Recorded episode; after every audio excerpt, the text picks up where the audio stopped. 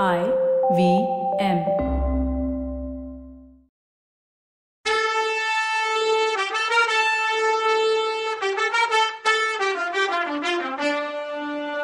வணக்கங்க. நான் கவிதா பேசுறேன்.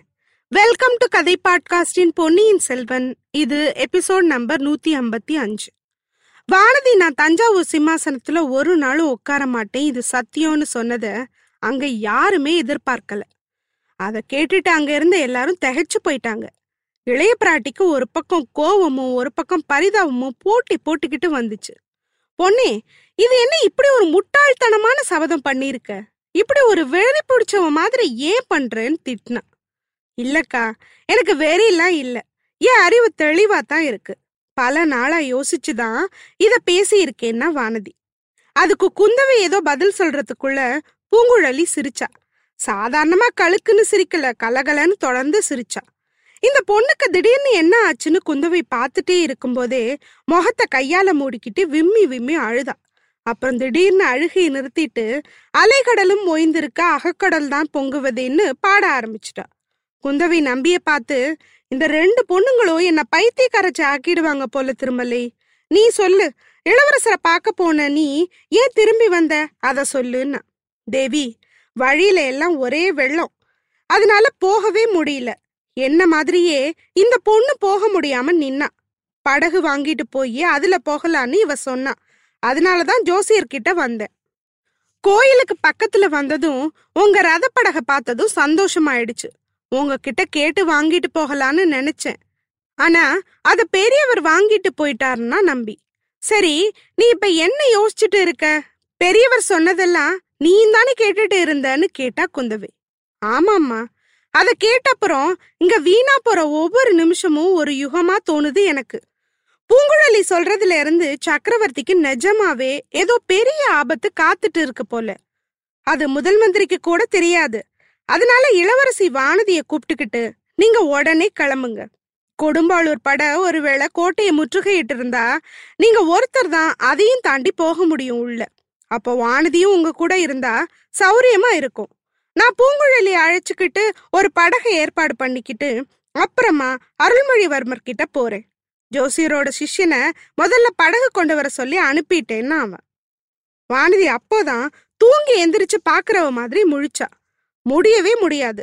நான் அருள்மொழிவர்மர் கிட்ட தான் போவேன். செத்தாலும் அவர் காலடியில தான் சாவேன்னு சொன்னான். அதை கேட்ட பூங்குழலி வைஷ்ணவரே நான் உன் கூட வர முடியாது. கோடிக்கரையில இருக்க என் காதலர்கள் என்ன கூப்பிடுறாங்க. இளவரசி ஓலை கொடுத்து அனுப்புனாங்களே அந்த வல்லவரையன் கிட்ட கூட நான் என் லவ்வர்ஸ காட்டுனேனே அவங்க கிட்ட தான் நான் போகணும்னு சொன்னான். இது வரைக்கும் அவங்க பேசினதை கேட்டுட்டு அமைதியா இருந்த ஜோசியர் அம்மா எல்லாரும் கொஞ்சம் சும்மா இருங்கன்னு கத்துனாரு. எல்லாரும் அமைதியா ஆனாங்க. அப்ப ஏதோ கடல் இறைச்சல் மாதிரி சத்தம் பேரிரைச்சல் மாதிரி கேட்டது. அம்மான்னு அலர்னாரு ஜோசியர். அம்மா இந்த நேரம் பார்த்து நீங்க எல்லாரும் இந்த பாவியோட குடிசைக்கு வந்தீங்களே.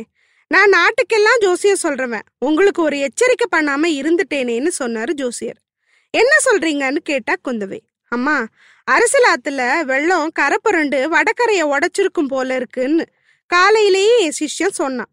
அரசலாறு உடச்சுக்கிச்சோ அந்த தண்ணி எல்லாம் காவேரியில தான் விழும். காவேரி கரை புரண்டுச்சோ இந்த ஏழையோட வீடு தான் முக்கியமா முழுகி போகும். காவிரிக்கு ரொம்ப பக்கத்துல தான் என் வீடு இருக்கு.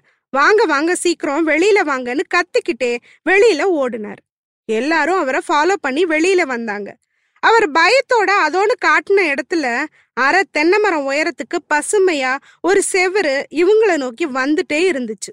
ஒரே இறைச்சலா அவங்கள நோக்கி அது வந்துட்டு இருந்துச்சு அத பார்த்ததும் காவேரி கரை உடஞ்சு வெள்ளம் வருதுன்னு புரிஞ்சு போச்சு.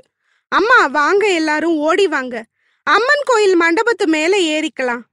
திருமலை என் சிஷ்யனை படகு வாங்க அனுப்புனதே நல்லதா போச்சு. ஓடி வாங்கன்னு சொல்லிக்கிட்டே ஓடினாரு ஜோசியர். எல்லாரும் அவர் பின்னாடி ஓடினாங்க. மத்தவங்களுக்கு தான் அது பயம். பூங்குழலிக்கு அதெல்லாம் ஜுஜுபி. தேவி எதுக்கும் பயப்பட வேணாம். இதை விட எத்தனையோ பெரிய வெள்ளத்தெல்லாம் நான் பார்த்துருக்கேன்னு சொல்லிக்கிட்டே எல்லாருக்கும் முன்னாடி ஓடி கோவில் மண்டபத்துல தாவி ஏறிக்கிட்டா. இதுக்குள்ள வெள்ளம் பக்கத்துல வந்து முழங்கால் வரைக்கும் ஏறிடுச்சு. ஜோசியரும் நம்பியும் தட்டு தடுமாறி மண்டபத்து மேல ஏறினாங்க. குந்தவையும் வானதியும் மட்டும் கீழே நின்னாங்க. பூங்குழலி குந்தவை கைய பிடிச்சு தூக்கி விட்டா வானதி மட்டும் கீழே நின்னா. ரெண்டு தடவையும் ட்ரை பண்ணா ரெண்டு தடவையும் பூங்குழலி கைய அவளால பிடிக்க முடியல. கடைசியில பூங்குழலி ஒரு கைய பிடிச்சா குந்தவை ஒரு கைய பிடிச்சா. வானதி சட்டுன்னு நிமிந்து பார்த்தா. அவ ஒரு கைய பூங்குழலி பிடிச்சிருக்கான்னு தெரிஞ்சதும் சட்டுன்னு அவ கைய உதறிட்டா. உதர்ன வேகத்துல குந்தவை கையையும் அவ விட்டுட்டா. கை விட்ட உடனே தொப்புன்னு கீழே தண்ணியில விழுந்தா. அதுக்குள்ள தண்ணி அவ கழுத்து வரைக்கும் வந்துருச்சு. தண்ணியில மிதந்தா அவ. கால் நில கொள்ளல. வெள்ளம் அவளை அடிச்சுக்கிட்டு போச்சு. இவ்வளவும் டக்குன்னு நடந்துருச்சு. மண்டபத்து மேல இருக்கவங்க ஆஹா ஓஹோன்னு கத்துறாங்க. அப்போ ஜோசியர் வீட்டு கூரை வரைக்கும் போன அவ கூரை மேல ஏறிக்கிட்டா. அப்பாடான்னு இருந்தது அவளுக்கு. அவ கூரை மேல ஏறி தொத்திக்கிட்டத பார்த்ததும் நல்ல வேளை படகு வந்ததும் எப்படியாவது அவளை கூப்பிட்டுக்கலான்னு நினைச்சு கூரையை விட்டுடாத புடிச்சுக்கோன்னு கத்துனாங்க. அவளும் கூரையை கெட்டியா புடிச்சுக்கிட்டா.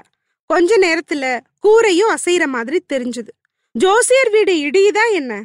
ஆமா வீடு இடிஞ்சிட்டு இருக்கு ஆனா கூரை மட்டும் விழல. கூரை வெள்ளத்துல மிதந்துட்டு இருக்கு. வானதி அதையே கெட்டியா புடிச்சிட்டு உட்காந்துட்டு இருந்தா. மண்டபத்தை திரும்பி பார்த்தா. அக்கா நான் அவரை பார்க்க போறேன். உங்க தம்பி அருள்மொழிவர்மரை பார்க்க போறேன். காவிரி தாய் என்ன அவர்கிட்ட கூட்டிட்டு போறான்னு கத்துனா. அவ சொன்னது அவங்க காதுல விழுந்திருக்கும்னு நம்பினா.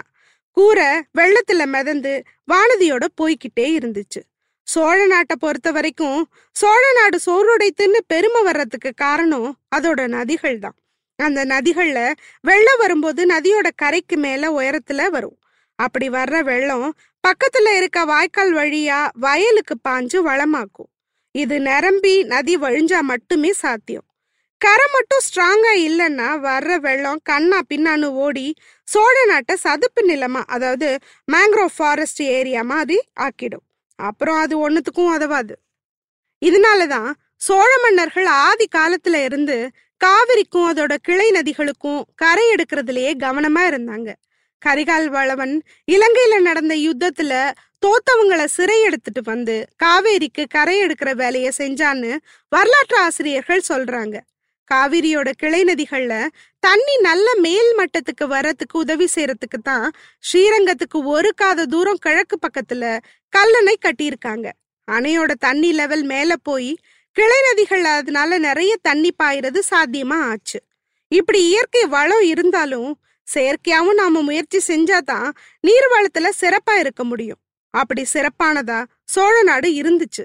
சோழ நாட்டுக்கு இப்படி ஹெல்ப் பண்ண இயற்கை சில நேரம் ஆபத்தையும் கொடுத்துச்சு. சோழ மண்டல கடற்கரைக்கு கிழக்கு திசையில கடல்ல அடிக்கடி புயல் மையம் கொள்ளும். இல்ல காற்றழுத்த தாழ்வு நிலை உருவாகும்.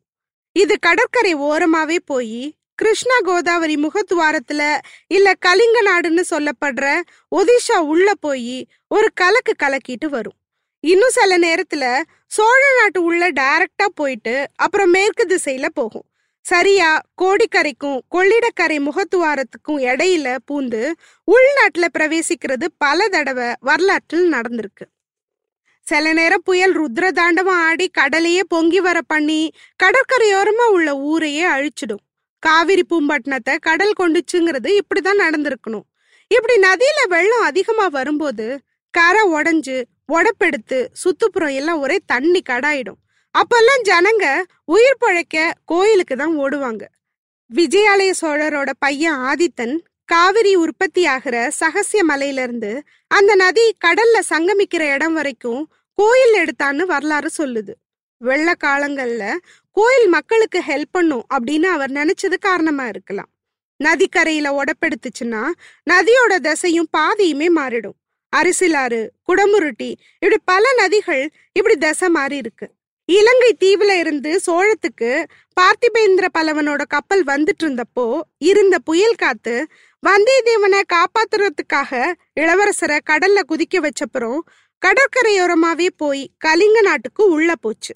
ஆனா அருள்மொழிவர்மர் நாகப்பட்டினத்துல இருந்தப்போ உண்டான புயல் சோழ நாட்டுக்கு உள்ள பூந்து அட்டகாசம் பண்ணிட்டு மேற்கு பக்கமா போயிடுச்சு.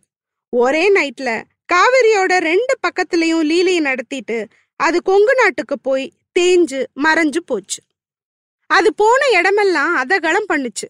அதை ஃபாலோ பண்ணி மழை கொட்டி தீத்துச்சு. அதனால காவிரியிலையும் அதோட பிரான்ச்சஸ்லையும் மறுநாள் நதிக்கரைய உடைச்சு வெள்ளம் வந்துடுச்சு. சோழ நாடே வெள்ளக்காடாயிடுச்சு. ஆனா இவ்வளோ இயற்கை இடர்கள் வந்தும் மக்கள் பயப்படவோ வீட்டுக்குள்ளேயோ முடங்கிடவோ செய்யலை. இது மாதிரி அடிக்கடி ஆகுதுன்னு அதை எப்படி ஈஸியா எடுத்துக்கிறதுன்னு பழகி இருந்தாங்க அந்த வெள்ளம் வர்ற டைம்ல கோயில்லையும் உயரமான இடத்துலையும் ஏறி உக்காந்துப்பாங்க. வெள்ளம் எவ்வளோ சீக்கிரம் வந்ததோ அவ்வளோ சீக்கிரம் போகவும் செஞ்சிடும். அப்புறம் ரெகுலர் லைஃப் ஆரம்பிச்சிடுவாங்க. வீடெல்லாம் இழந்தவங்களுக்கு அக்கம் பக்கம் உதவி செய்வாங்க. வீடு தானே கட்டிப்பாங்க. என்ன ஆனாலும் தலையில கை வச்சுட்டு மட்டும் உக்காந்துட மாட்டாங்க. எல்லாருமே சுறுசுறுப்பானவங்களா தன்னம்பிக்கை உள்ளவங்களா இருப்பாங்க. இல்லனா இன்னைக்கு உலகமே அதிசயிக்கிற மாதிரி விஷயங்களை பண்ணியிருக்க முடியாது. இப்போ கதைக்கு வருவோம். வானதி கோயில் மண்டபத்துல ஏறாம தவறி தண்ணீர்ல விழுந்ததும் மண்டபத்துல மேல இருந்தவங்க கவலையானாங்க.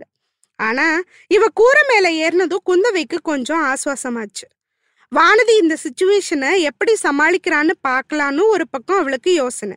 வீராதி வீரன் என் தம்பி. அவனை கல்யாணம் பண்ணிக்க போறவ கொஞ்சம் தைரியசாலியா இருக்க வேணாமா? அவ தைரியத்தை அதிகமாக்குறதுக்கு இவ எவ்வளவு முயற்சி பண்ணியிருக்கான்னு தான் நமக்கு தெரியுமே. கொஞ்ச நாளாதான் வானதி மயக்கம் போட்டு விழுகிறதே இல்லையே. இப்ப குந்தவை ஒன்னும் பிளான் பண்ணாம எல்லாமே தானா நடந்திருக்கு. வானதி பயப்படாம இருப்பாளா? ஜோசியர் சிஷ்யன் படகு கொண்டு வர்ற வரைக்கும் தைரியமா இருக்கணுமே. இப்படி எல்லாம் குந்தவை யோசிச்சுட்டு இருக்கும்போது அம்மா கூரை நகருதுன்னா நம்பி. உன் கண்ணு நொல்லையா? நல்லா பாரு. தண்ணில அப்படிதான் தெரியும்னு பார்த்தவளுக்கும் கூரை நகருதோன்னு சந்தேகம் வந்துடுச்சு. ஐயோன்னு கத்துனா. நம்பி ஜோசியரே ஓ சிஷ்யன் எப்ப வருவான்னு கேட்டான். அதுக்குள்ள குந்தவை போதும் இந்த ஜோசியரையும் அவர் சிஷ்யனையும் நம்புனது போதும். திருமலை உன்னால அவளை காப்பாத்த முடியுமான்னு பாரு. இல்லனா நானே வெள்ளத்துல குதிக்க வேண்டியதுதான். அவளுக்கு ஏதாவது ஆச்சோ அப்புறம் நான் உயிரோட இருக்க மாட்டேன்னு சொன்னான். அதுக்கு நம்பி அம்மா ஆபத்து வரும்போது கூட நிதானத்தை இழந்துடக்கூடாது. இளவரசிய காப்பாத்த என் உயிரை கூட கொடுப்பேன். அதனால என்ன யூஸ் படகு இல்லாம நான் நீந்தி போய் கூரையில வேணா தொத்திக்கலாம். ஆனா கூரை என் வெயிட்டையும் சேர்த்து தாங்குமா? ரெண்டு பேரும் சேர்ந்து முழுகிடுவோம்னா அவன். இதுக்கு பதில் குந்தவி சொல்றதுக்குள்ள பூங்குழலி சிரிச்சா. எதுக்கு இப்ப இவ சிரிக்கிறா? நிச்சயம் குந்தவை அரைஞ்சு செவில திருப்ப போறா பாருங்க. பார்த்துட்டே இருங்க. அடுத்த எபிசோட்ல அற வாங்கினாளா இல்லையான்னு பார்க்கலாம். அது வரைக்கும் நன்றி வணக்கம்.